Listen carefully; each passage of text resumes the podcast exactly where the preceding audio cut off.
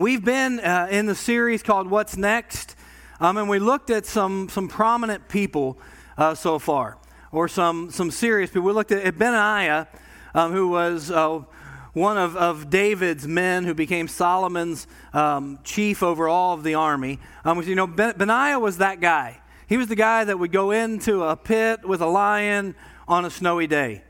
Like he, he was willing to say, you know what, I, I, I don't know how this is going to turn out but I'm going to go do it. Someone asked me the question, why? Like, why would he go in a pit with a lion on a snowy day? Like, I have no idea. But it's a cool story. Uh, we looked at uh, Nehemiah. So Nehemiah was that guy whose, whose heart broke for something that God's heart broke for, which was the nation of Israel. And Nehemiah said, You know what? I'm, I'm only one guy, but I'm going to be that guy and I'm going to go do it. And today, um, what we're going to do is we're going to look at two people um, from, from the story. If you've been following along in 90 days through the Bible, you've read Esther, Job, and the first part of Psalms this week, about the first 30 chapters of Psalms. So we're going to look at, at Esther, who said, You know what? I'm, I'm going to be that girl. And we're going to look at Job, who who God said, you know what, you're going to be that guy. I don't know that Job would have said, hey, I'll, I'll go through, I'll do that. If you read the stories, it, they, were, they were both pretty brutal um, at, at, at one time. And what's happening kind of in the Bible, in the Old Testament now, when we read Nehemiah last week, we kind of, we've got very close to the end of Old Testament history that we have. Like it was pushing right up uh, to the end of the Old Testament. You say, well, we're only about halfway through. Right. Now, what's going to happen, and we see this with Esther and Job and Psalms, we're going to start working back a little bit in, in the scriptures. So, and I'm just going to tell you that so it's not as confusing for you. Like in Nehemiah was written about 450 BC is when all this is happening. They're coming out of captivity finally from Babylon. They've been there for about 140 years. Um, and, and Esther was written about 480 or so. So we're jumping backward about 30 years. Job um, is, some scholars believe that Job is probably the oldest book in the Bible. Like that it was probably authored and penned even before Genesis, Moses wrote Genesis. Um, there's not a, a, whole lot of verification to that, but, but it's jumping way back. Um, and then Psalms, we're getting David writing a lot of things. So it's during his kingdom or his, um, uh, while he's leading up to be a king um, in the book of Psalms. So we're kind of going backward um, a little bit. But we've been seeing these themes all throughout the Old Testament and all throughout the scripture that, that if you're going to do something great for God, it's not going to be easy. That if you're going to do something great for God, that it's going to stretch your faith, it's going to stretch your uh, resources, it's going to stretch your time, it's going to stretch everything you have. And if it's not, if it's not so big that, that God isn't involved, if it's not so big that it doesn't scare you to death, it's probably not from God. Like we've seen that all throughout the Old Testament so far. God never asked anyone to do anything easy. You know, we, we get to a point in our life or, or a point in we're working on something and we think, you know what? This isn't easy. It must not be from God. Or this isn't going the way that I planned it out or I scripted it out or, or the way that I wanted to go. So, so God must not be in it. And I think back to, to 10 years ago, like this is a pretty significant weekend for, for me because um, 10 years ago, the second weekend of Log Cabin Village was the first time I ever stepped foot in Kinmundy. Like, so it's been 10 years ago this weekend that, that I showed up here. And some of you are like, man, what a mistake. And others are like, wow, that was, that was good. Um, but, but during the process of that, I remember it was a Friday night. We were driving in um, to, to um, go through the interview process and, and meet a bunch of people and do. Um, but we got a flat tire on the way here. And, and I still made it on time because if, if you know me, like I leave like 14 hours early to be anywhere in case something like that happens. But after I met everyone and we talked and we said there's some things started coming through my mind like, hmm, did God give me that flat tire to, to maybe like stop me from showing up there and, and not being there? Or maybe, like, did the devil give me the flat tire um, because he was trying to stop me from being there and God wanted to do something great? Or did I just get a flat tire? And I came to the conclusion that, that I probably drove off the edge of the road, highway a little bit, interstate a little bit. I hit something, and I got a flat tire. Because sometimes, you know what? Life is just hard. Sometimes it's not about God doing it to, to prevent us from, from being somewhere. Sometimes it's not about the devil interfering in, in life. Sometimes life is just hard. And, and things happen to us that, that we don't understand, that we can't figure out. And so we want to attribute something to God or we want to attribute something to Satan, when part of it is that we just live in a fallen world where life is hard. And, and we see that in, in the book of Esther. Like when we meet Esther, both of her parents have died. And she's young at this point. Like during the uh, siege of Jerusalem, during the exile, when they're moving people out to, to, to Babylon and surrounding countries, both of her parents die somehow. And, and we read about that in Esther chapter 2, verse 7. It said Mordecai had a cousin named Hadassah, whom he had brought up because she had neither father nor mother. This young woman who was also known as Esther. Like, why do you have to put the other name in there? I don't know. But she had a lovely figure and was beautiful. Mordecai had taken her in as his own daughter when her father and mother had died. Life was hard for Esther. She was now living in a foreign place, being raised by her uncle, and both of her parents were gone. Job, if you know the story of Job, Job had a pretty difficult life. Like Job was, was very blessed. He was, was very wealthy. He had a great family. He was living the way that God wanted him to live. In fact, uh, when, when we meet Job, God says this about Job that he was blameless and upright. Now, those aren't words that I'd use about me.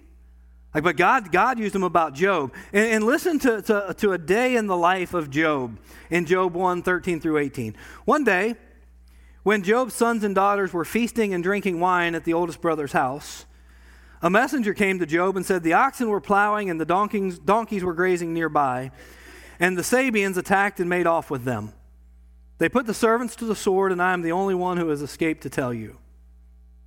While he was still speaking, another messenger came and said, The fire of God fell from the heavens and burned up the sheep and the servants, and I am the only one who has escaped to tell you. So they're trying to attribute something to God there.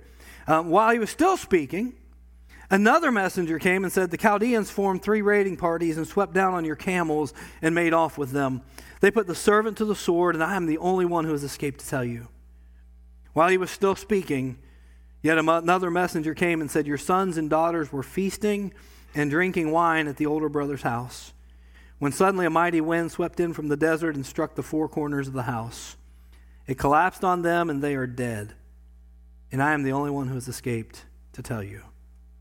A day in the life of Job. Lost everything. Some of it is attributed to God. Some of it was attributed to Satan. If you, if you know the story, if you read the story, Satan was, was traveling back and forth on the earth. And, and God approached him and said, Hey, have you, have you thought about my servant Job? And God began to give Satan permission to destroy Job's life. You know, my desire is to follow Jesus. I want to be as close to him as I can. But God, I don't ever want you to do that to me. you know, like, I want to be blameless and upright, but maybe not that blameless and upright. Because life was hard. But notice in there that Satan was not allowed to touch Job until God gave him permission, until God allowed it. And sometimes it's hard for us to wrap our mind around is why would would God do that? And we find out at the end of Job really what, what's going to happen. As Job remains faithful, we'll talk some about through that through there. Job is, is, is sometimes hurt, he's confused, he's angry, he's mad at God at some point. And some people say, well, like we look at Job as this, this great person of faith and that, that he didn't have any questions. And that's because you quit at chapter 2.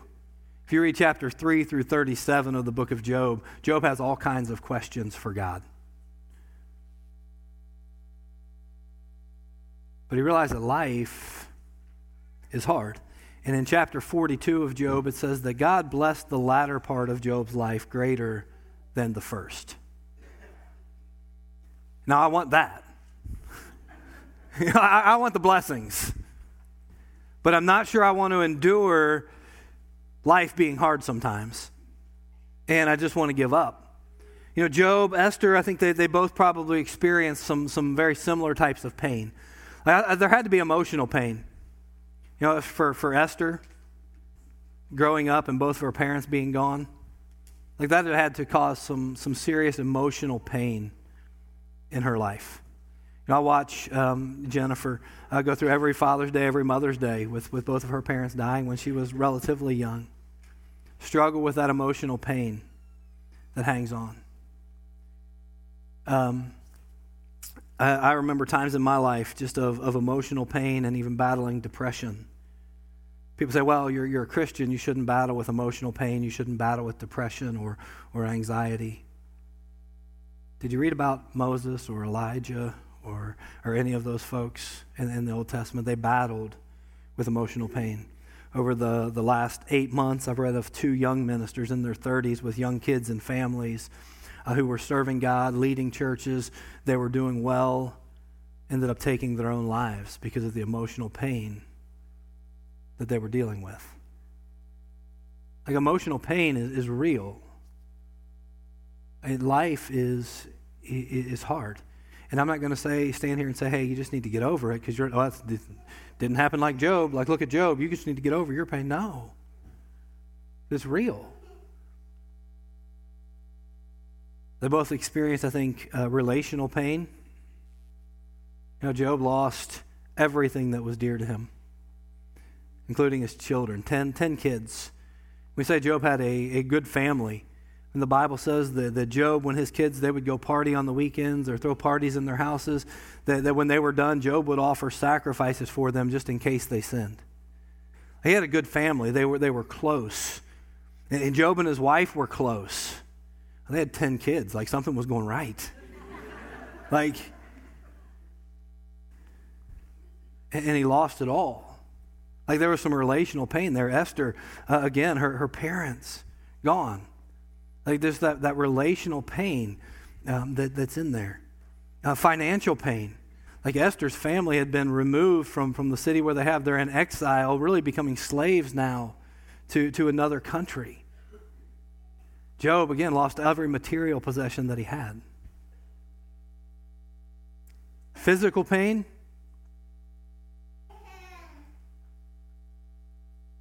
We don't read a lot about Esther and, physical pain, but we read um, a lot about Job's physical pain. Because after everything was taken away from him, his family, his uh, possessions,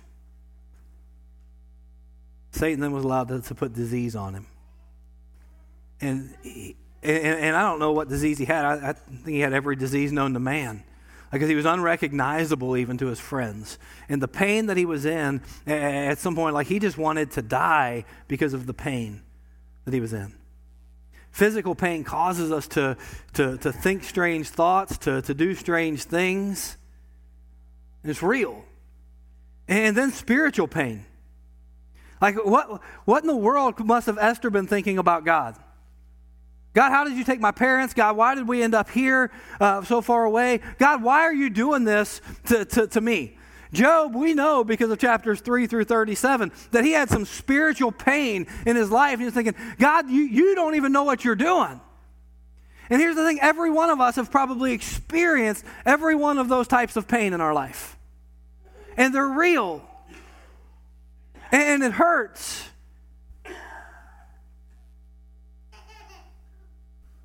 You know, I, I, so I've worked now, or been a part of uh, four churches. I've worked in three.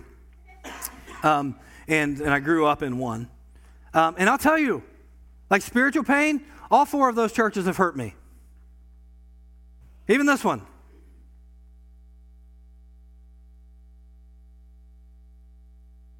Because life's hard. It's not because they're bad people. It's not because they intended to hurt me. It's not because something, something stupid has happened. Like, it's just because we're people and life is hard. And people say, well, I'm not going to go to church. I've been hurt by the church. Yes, because we're people and life is hard.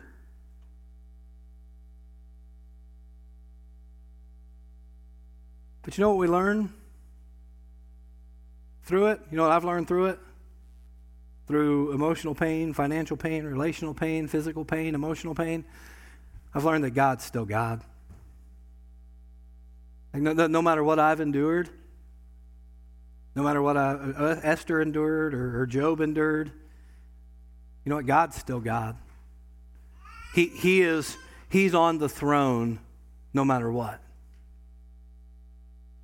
And we, we can either let our circumstances uh, define our theology or determine our theology, or we can allow our theology to determine our circumstances. So often we, we, we let our circumstances define or determine what we believe uh, about a God who, who, is, who is on the throne. And well, because this happened to me, like God can't be who he says he is. Or because this happened to me, this was here in my life, and, and, and this happened, then, then God can't be who He says He is. And we let our circumstances in a hard life, uh, and life is being difficult, in a fallen world, we let the circumstances that surround us define and determine what we think and how we respond to God who's on the throne. We've got to make the decision before the decision. You know, we've got to decide that, hey, you know what? No matter what happens, God is still God and God is still good. I love that about Job. Like, Job had all kinds of issues. He did. Um, but I love what, what Job says in Job 19 25. Remember, he's lost everything. He is physically miserable at this point. His wife has told him to curse God and die. His friends have said, Job, this is all your fault. He says, I know that my Redeemer lives. Like I know it. Like I made up my mind. Before all of this bad stuff happened, before life got hard, before I didn't get my way and I didn't get what I wanted, I know that my Redeemer lives. And that in the end, he will stand on the earth. And after my skin has been destroyed, and it was, said, Yet in my flesh I will see God. I myself will see him with my own eyes, I and not another. How my heart yearns within me. Because God is God, and my situation, my circumstances don't determine my belief or my view of God is, who God is. Like our emotion, see, we live in a world, we, we, we want to run in a world where our emotion it tries to sustain our devotion. Like we get, we get emotional about something. And we think, man, we, have got to push through this. We've got to do this. And then, then, but here's what we've learned that emotion can never sustain devotion. Emotion goes away, emotion disappears. It will never sustain our devotion. So, a lot of people, they'll make an emotional decision for Christ. I'm going to follow Jesus in that moment. And then life falls apart because life's hard. As well, must not have been for me. It's not where I want to be. Like, we're going to have our ups and downs. I talked to, to couples who are married, and they're like, I just don't love them anymore. Well, that's because emotion cannot sustain devotion. Like, you got to make a commitment, a covenant on wedding day that says, you know what? That no matter what happens, this is where I am. It's not based on my emotion.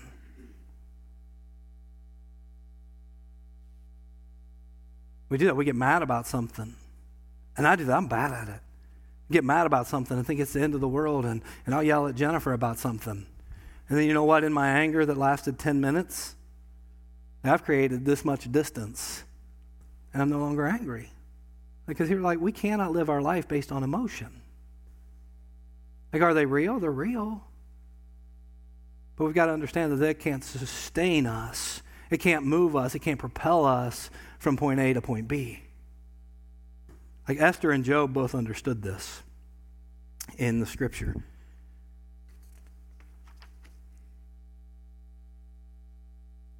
Job said, I know that my Redeemer lives. And that was before Jesus. I just want to tell you something. 2,000 years ago, Jesus walked out of the tomb. And as long as the tomb is empty, you and I, if you're in Christ, like we can have hope no matter what happens in our life because our hope is not based on our circumstances. Our hope is based on the fact that God is God and God is good and the tomb is still empty no matter what I'm going through right now.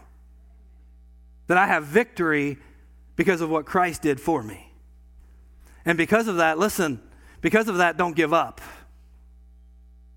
Don't stop. And it sounds kind of simple, doesn't it?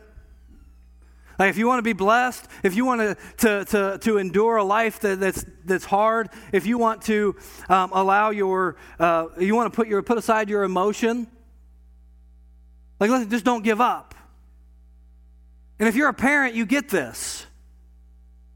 Like raising kids can be the most rewarding and the most frustrating thing in your life.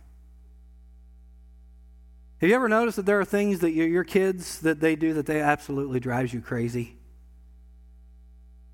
Like they drive you nuts.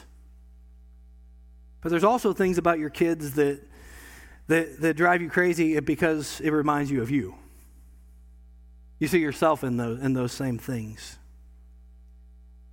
But one of the most frustrating things for me as a parent is to, to see my kids want to give up, see my kids want to want to quit. When it's something I know they can do.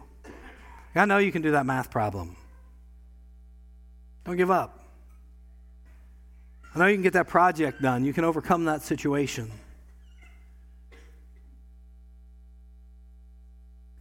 Parents, let me ask you a question.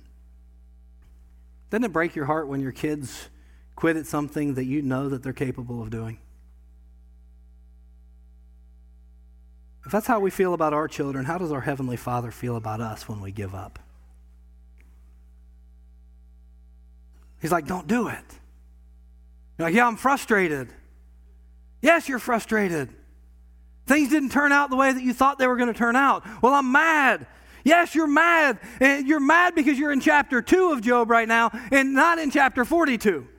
You're mad because you're Esther and your parents are gone right now. And now, hey, you're, you're in a kingdom. Like if you know the story of Esther, great story. Like it starts off with, with Xerxes, the king, and Vashti. And they're both throwing this huge party. Um, Xerxes is throwing it for his men, and Vashti was the queen, and she's throwing it over here. Xerxes and his men get all drunk.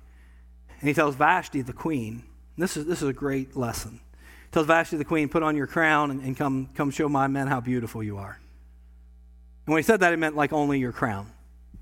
I come in here and, and parade around naked in front of all my friends. But I love what Vashti said. She said, No. I'm not going to.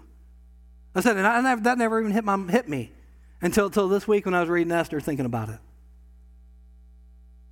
She said, no, she gave up the kingdom. She could have been put to death, but she said, you know what? There ain't no man going to take advantage of me like that. And Vashti doesn't get a lot of credit in the scripture. I don't even, like, she gets kicked out of the kingdom. I'm not sure what, what her life looks like after that. But listen, ladies, don't you ever let a man determine who you are or your worth because of your physical appearance or your body. You tell them no right now. And it may cost you the kingdom, it may cost you a relationship, it may cost you a lot of things, but listen, but God's still God, and God's going to bless that. So she gets kicked out of the kingdom, Vashti does, and there's a, a two year long beauty pageant that happens, and Esther wins. And so she gets to be the queen now. Great place, right? What he just did to, to Vashti. She's in there, and life is going fairly well for her because she's in the kingdom. But Uncle Mordecai says, you know what? They're making this plot to kill all of the Jews. And she had to be thinking, I don't want any part of that. Mordecai says, You know, you're the only one that can do anything about this, Esther. You're, you're the only one that can put a stop to it. And she tries to say, Well, no, I can't. If I do that, he, he, he could kill me for approaching him in that way. But I love the, the final call of Esther. And in Esther chapter 4. It says, When Esther's words were reported to Mordecai, he sent back this answer Do not think that because you are in the king's house, you alone of all the Jews will escape. For if you remain silent at this time, then relief, relief for, and deliverance for the Jews will arise from another place. But you and your father's family will perish. And who knows but that you have come to your royal position for such a time as this? Saying, don't give up. Come on up. Don't quit now. Don't stop. Maybe, maybe your parents dying, that, that, was, that was bad. That's horrible. It's a pain like you should never experience. Maybe being in exile and being in Babylon,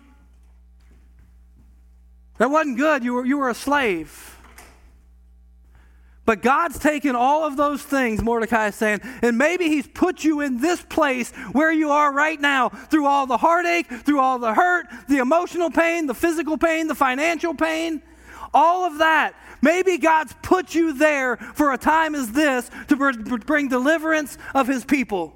Maybe He's put you there. Maybe your life's journey has been what it is because right now you can have the greatest impact that you could ever have in your life. And I would say the same to you. Say, well, Josh, my life's been hard. Yeah. I believe you. And I'm not discrediting it, I'm not discounting it. I'm saying maybe God's put you here today for a time as this. Because right now, you can have the greatest influence and impact that you've ever had in your life. Right now, you can use the journey that you've been on for deliverance and freedom for other people. I love what Mordecai said that relief and deliverance is going to happen from another place, even if you choose not to.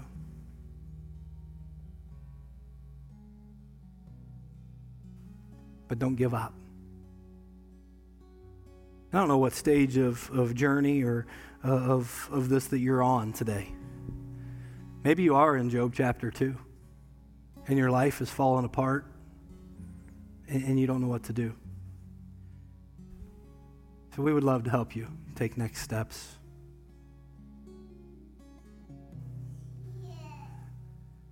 Maybe you're at, at a position where you're confused and you're wondering if God is God or if God is good. And you have questions, we'd love to answer some of those questions for you. Or maybe you're at that point where you think, man, I'm ready to give up. Say, don't give up. Because God's put you where you're at for a purpose. And maybe today is, is the day that your next step needs to be you know what? I'm going to use where I've been, I'm going to use what's happened to me, the experience that I have, for deliverance and freedom for other people. I don't know what decision you need to make this morning. I don't know if God's speaking to you today. I'm going to invite you to stand. And I'm going to pray, and as Kyle and Gayla lead us in this last song, Surrender. That's the key. Is surrendering your emotions, your circumstances, all those things, surrendering them to God and not giving up. Father God, today we're thankful for, for, for who you are. God, and we know from experience, we know that life is hard. Every one of us in here have experienced that on a very personal level.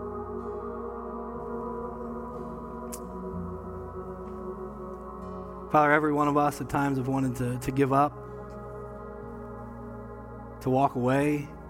Maybe it's from a job, maybe it's from a marriage, maybe it's from the church and from you.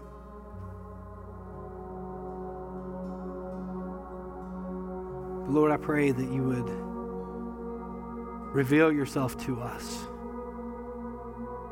That we would have confidence like Job, that, like that I know that my Redeemer lives. I know that that tomb is empty. Father, I pray today that we'd have the strength to not give up and to surrender everything that we are and everything that we have to a God that is God, and to, to you who are good. It's in the name of Jesus who died for us, I pray. Amen.